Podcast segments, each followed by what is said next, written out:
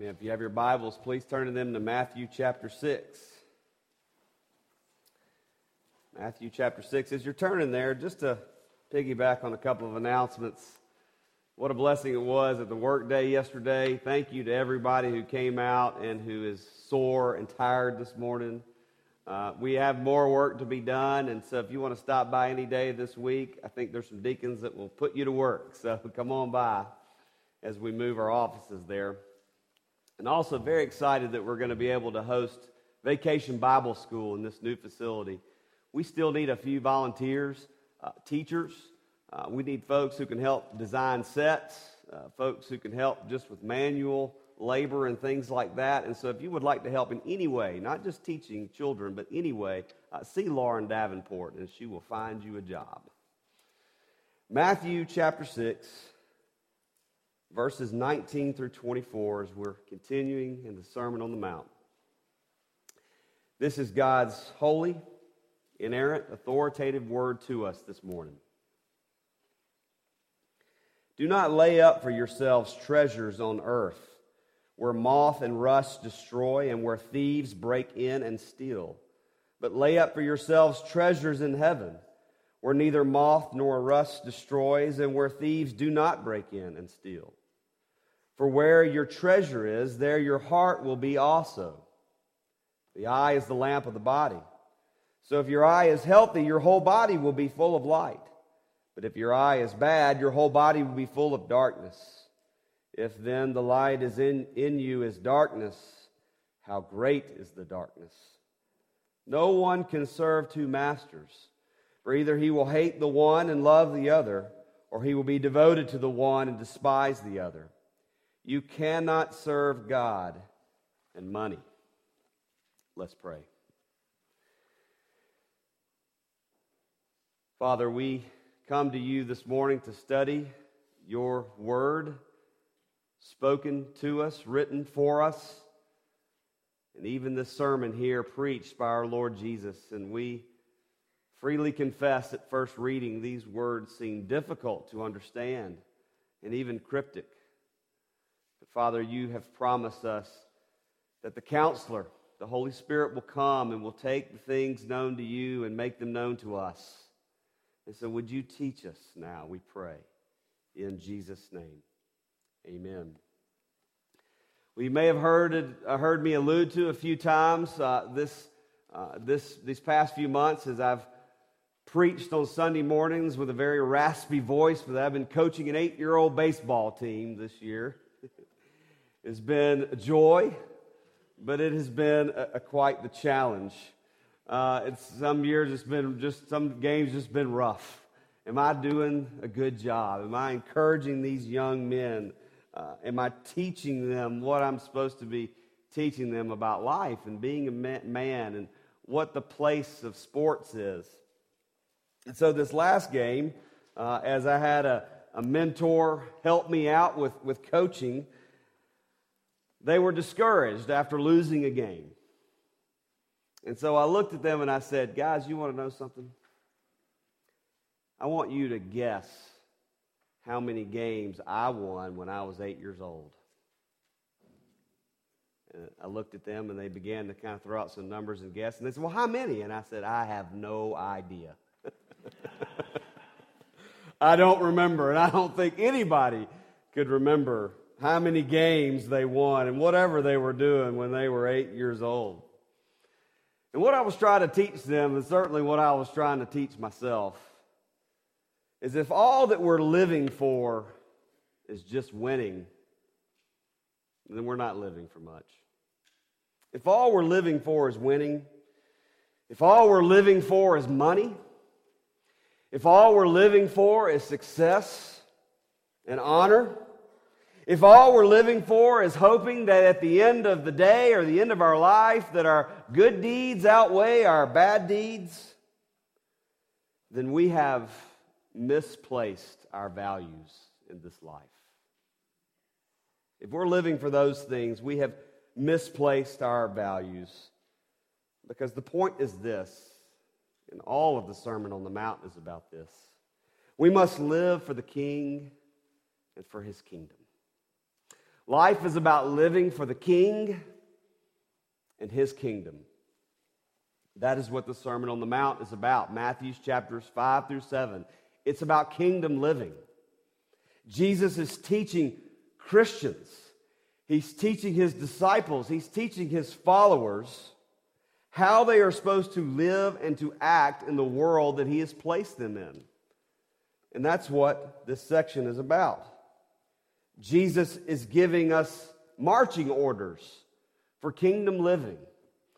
And here this morning before us in Matthew chapter 6, verses 19, 19 through 24, we have marching orders from the king.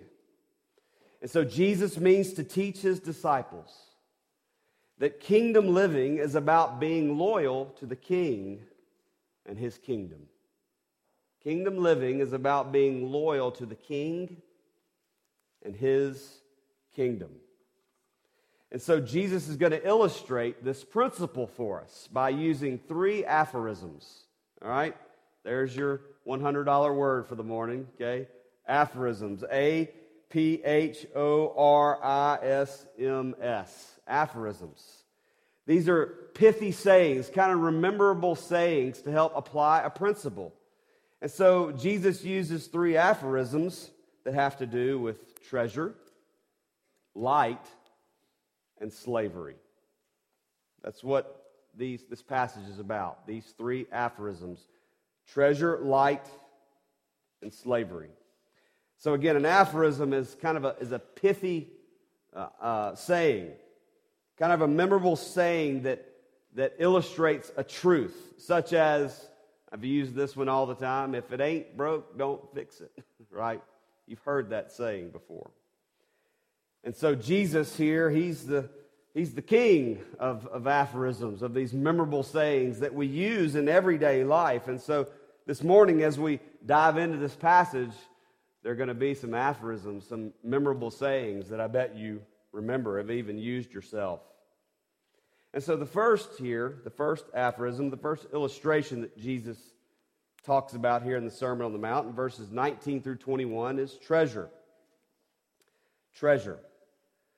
And the principle of this teaching is fairly clear to us. You've said it before in your common sayings don't lay up for yourselves treasures in heaven. What does Jesus mean by this? Jesus is teaching the kingdom value that we are to be heavenly minded rather than worldly minded. Jesus is calling us to be heavenly minded rather than worldly minded. The teaching here is that we are all that we all store up for ourselves. We all lay up for ourselves treasure. Okay? That's what Jesus implies here. This is not in and of itself a bad thing that we lay up for ourselves treasure. Jesus is not teaching here that having treasure or having possessions or having money is a bad thing. We must not believe that errant teaching that if you have possessions, you have treasures, then you don't really get the gospel. That's not what Jesus is teaching here.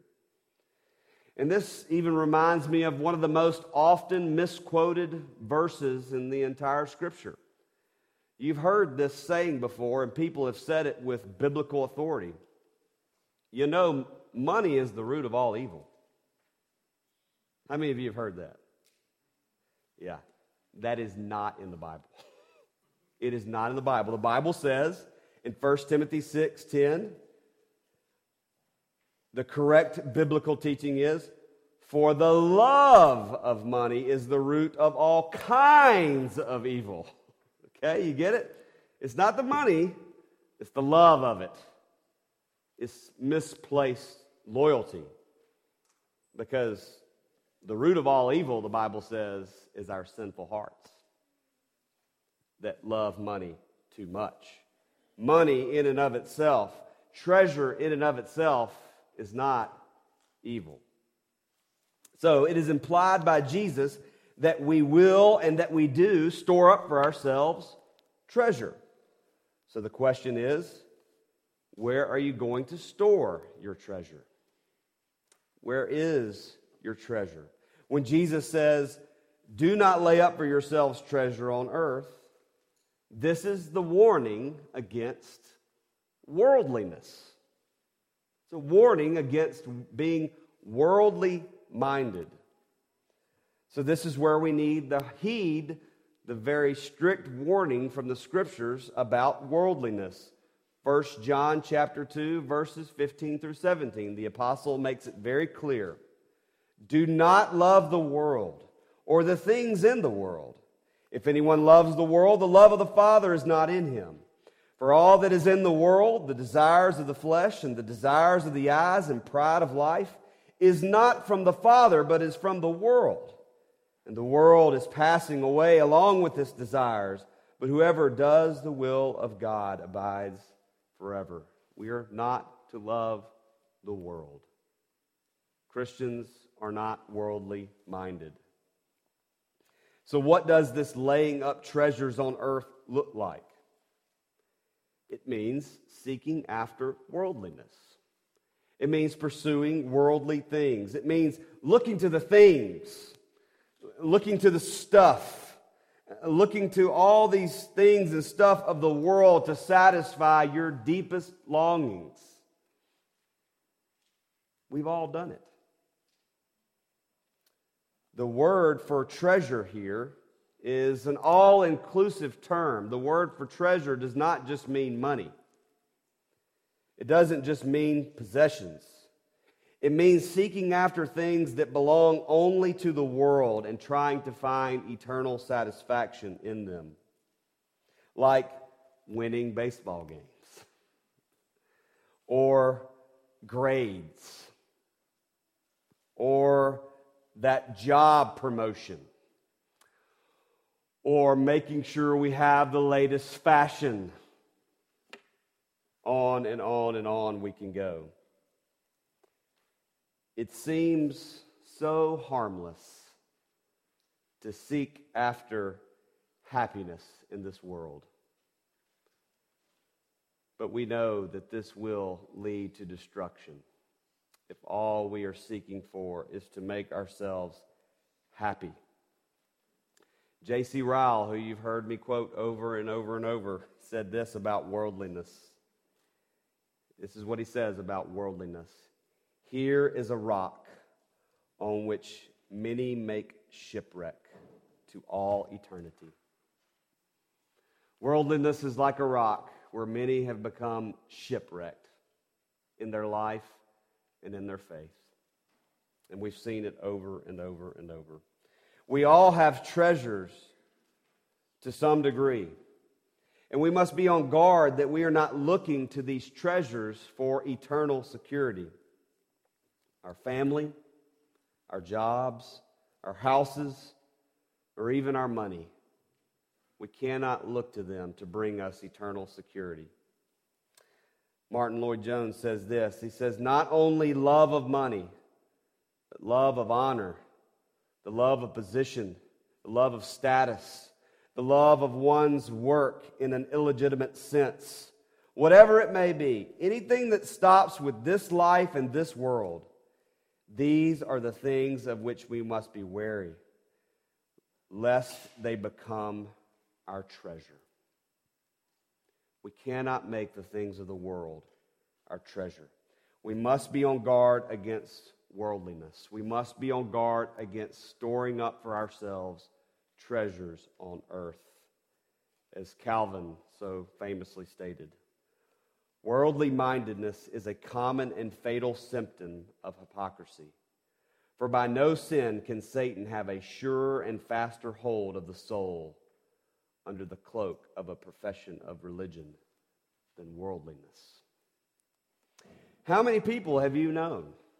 Just personally, how many people have you known that have had serious lapses in their walk with God because they love the world more than God? They love their money. They love their job. They love their status. They loved whatever more than God. How many of you have known who have shipwrecked their faith because of that? We must not treasure the things of the world. They will no, offer no hope in eternity for us.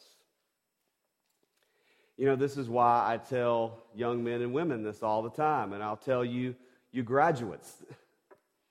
You're going to go off to college, and, and the chances are pretty, pretty high that you may meet your future spouse.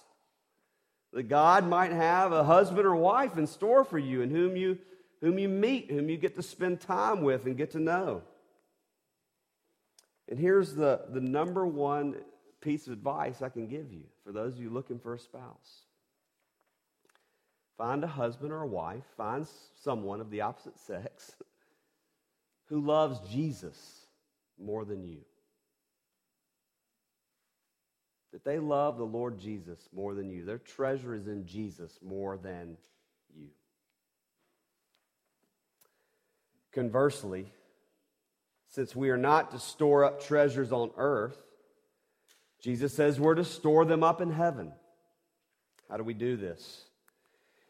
Jesus is teaching that we are going to lay up for ourselves treasures. We're going to store treasures, and we must do it in a place where our treasure will not rot or decay or depreciate in value.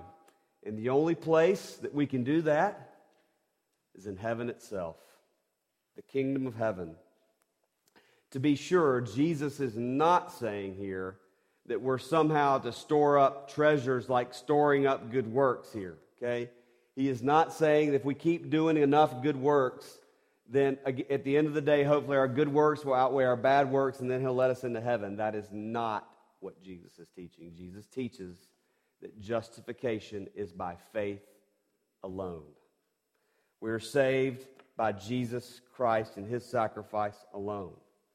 Rather, Jesus is teaching his disciples to be heavenly minded, to not love the world, but to love the things of heaven. Do not love the world, rather, do things in this life that have eternal value. Do things in this life that seek heavenly purposes. Paul says it best in Colossians chapter 3 verses 1 and 2. If then you have been raised with Christ, seek the things that are above, where Christ is seated at the right hand of God. Set your minds on things that are above, not on things that are on earth. What are the things that equate to storing up treasures in heaven? What are the things that have the promise of an eternal reward from our Heavenly Father? Well, let me just name a few for you that refer to storing up treasures in heaven. In Deuteronomy chapter 6, Moses lays out for all of God's people, for all of time. We are to love the Lord our God with all our heart. We are to love His Word. And we are to teach our children to love God and love His Word. That is what matters most, especially for you parents. I know you want your kids to graduate from high school and to get into a good college and to get the scholarship and to do well in sports and all that is well and good. But if that is what you want most for your child, if, if you have made sure there was never less than $100 in your child's checking account but have never prayed for them, you're not storing up treasures in heaven. We must do the things with our children that have eternal value. We must store up treasures in heaven, like doing everything in life for God's glory. It's okay to have a job. It's okay to be successful at your job and earn a high income. But if that is the means in and of itself, just so you can have a good job and earn a higher income, if that's all you're living for, then you're storing up treasures on earth and not in heaven if all if the only reason why you're going off to school is to have fun and party and get out of your parents' house, you're not storing up treasures in heaven. What else?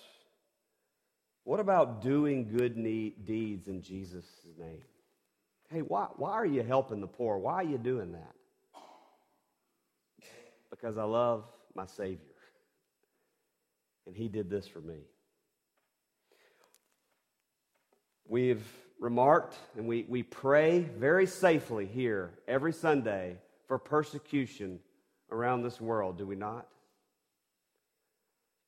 But I haven't gotten a phone call from any of you being persecuted by ISIS yet. But the Bible says we will be persecuted for Christ's sake. And we must be prepared to lay up treasures in heaven by suffering for Christ. One final way that I will mention that we can lay up treasure in heaven is forgiving one another. Living out forgiveness. Forgiving that relative, forgiving that neighbor, forgiving that coworker. Forgiving because you have been forgiven in Christ Jesus. That is laying up for yourselves treasures in heaven. And verse 21 wraps it all up for us. For where your treasure is, there your heart will be also. This is the key principle. This is the wise proverb here from our Lord Jesus. Where your treasure is, that is where your heart is. The things or the thing that we treasure the most, that is what will control our lives. That is what will control our values. That is what will control our direction in life. J.C. Ryle says if our treasure is earthly, our hearts will be earthly also. So I ask you this morning where is your treasure? Or what are you living for? What's your purpose?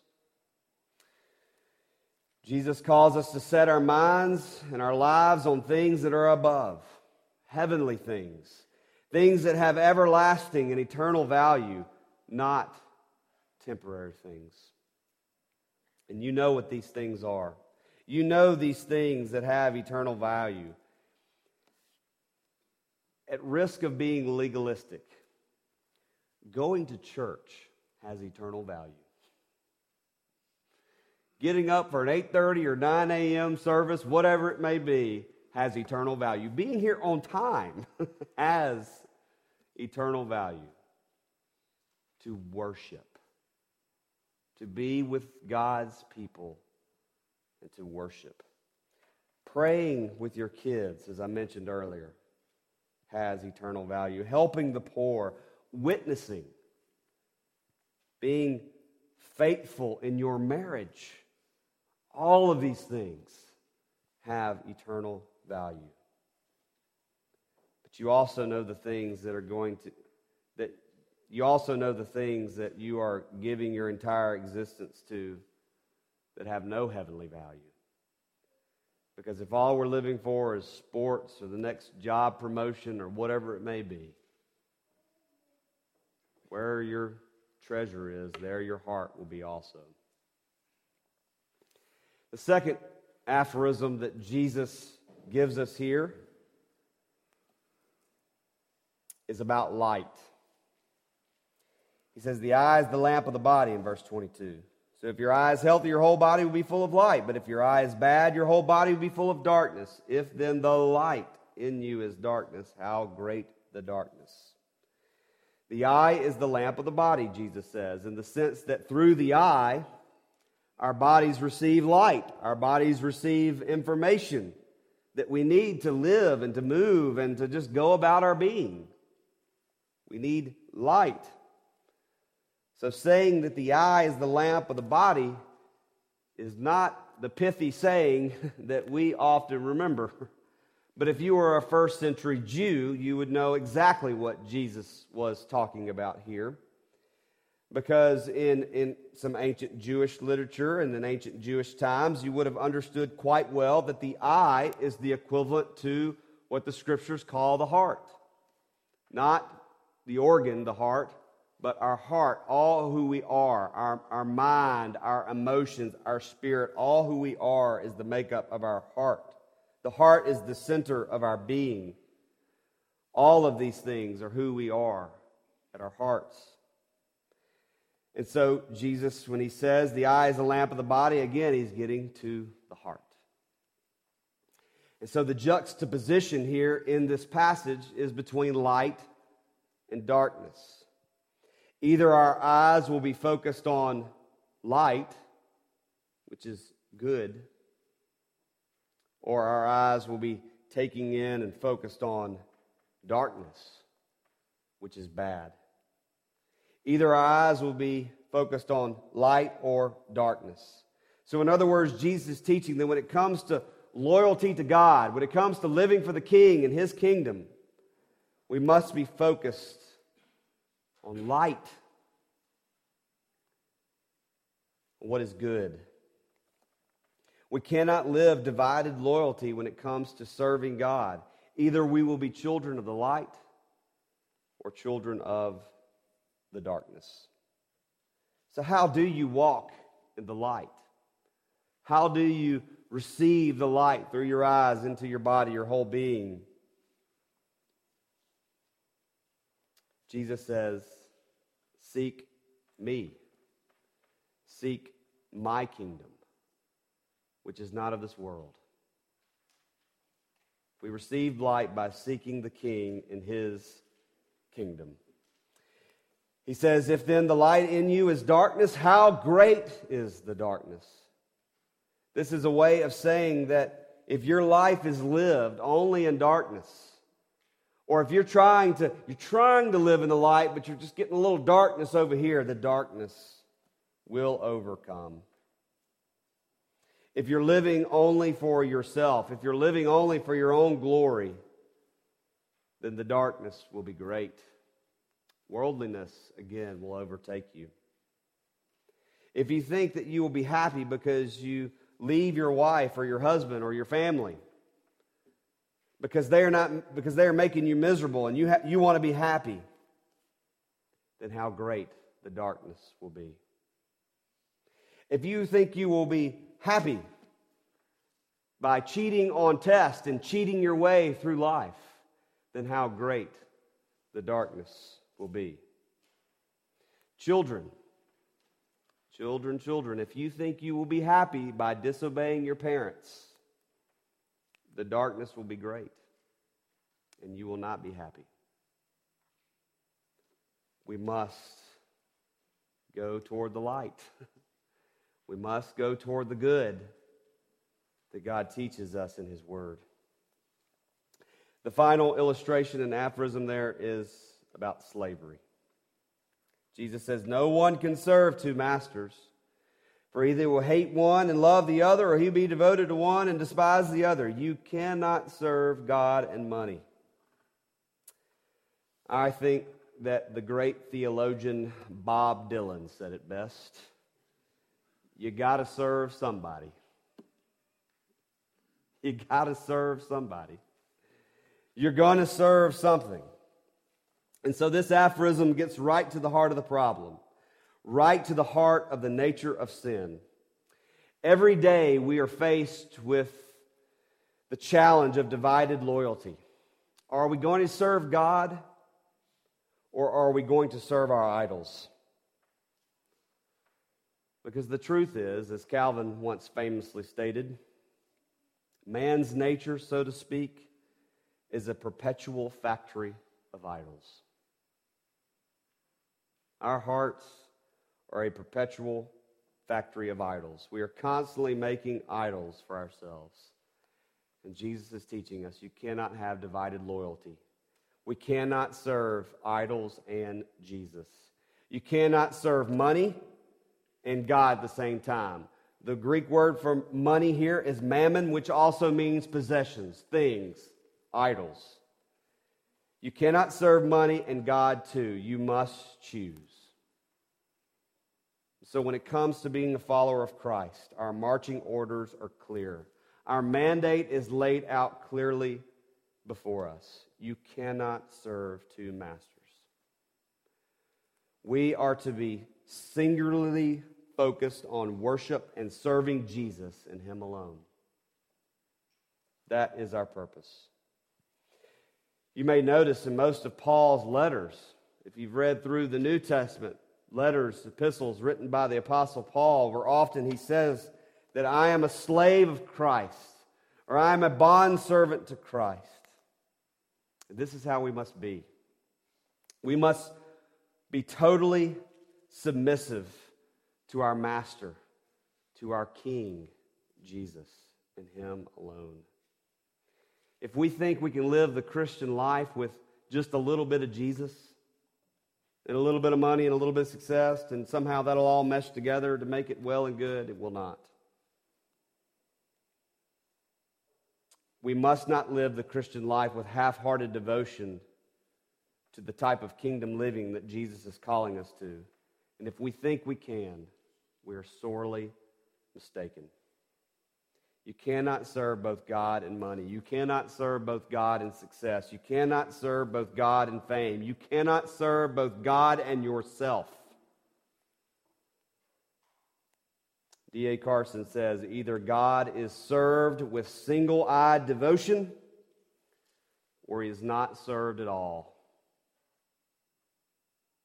Jesus wants to be Lord of all of your life, not just part of it. Our adult classes have been studying the books of 1st and 2nd Samuel, which is really just one book in the Bible. And some of you may recall way back when, when we began 1 Samuel, that Samuel began to be the judge over all of Israel. He was a prophet as well. And he is seeking to turn the people's hearts back to Yahweh their God. And in 1 Samuel chapter 7 verse 3 he says this to all of Israel, to all of God's people. If you are returning to the Lord with all your heart, then put away the foreign gods and the Ashtaroth from among you and direct your heart to the Lord and serve him only. And he, do, he will deliver you out of the hand of the Philistines. What was the downfall of God's people over and over and over and over in the Old Testament? What was their problem that makes us read our Bibles and go, Y'all are so stupid. Why are you doing that? It was half hearted devotion. Maybe I could serve Yahweh, but you know, these, these fertility gods over here, they look nice too. Maybe we should make sure we give them a little devotion. And again, we look at that and think that's funny. But then let's think of our own lives. We're here on Sunday morning. What idols are we setting up the rest of the week? No one can serve two masters. For either he will hate the one and love the other, either he will be devoted to the one and despise the other. You cannot serve God and money. Followers of Christ must serve God alone. Soli Deo Gloria was the call of the Reformation. To God alone be glory. So, what is Jesus teaching by these sayings, by these illustrations? A disciple of Jesus cannot have divided loyalty. But the truth is, we do. We do have divided loyalty. We are tempted by the treasures of the world. We do allow bad light to come into our lives. We do enslave ourselves to idols that bring us down. So, what are we going to do? What are we going to do? There's only one thing to do. We must fall down at the feet of Jesus and ask for forgiveness and confess against you, you only have I sinned Cleanse me of my sin. Wash me whiter than the snow. And help me live for you, my King, and your kingdom. Go to him and ask him to help you be singularly focused on him and his kingdom. The marching orders for the servant of the king is clear.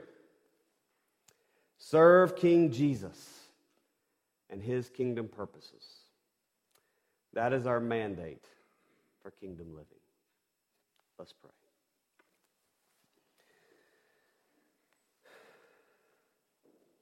Father, it is so convicting We, we read these words of Jesus and we say, Yes, yes, yes. But we also read them and study them and we feel deeply convicted deeply troubled because when we honestly look at our own lives, we see that we have had divided loyalties.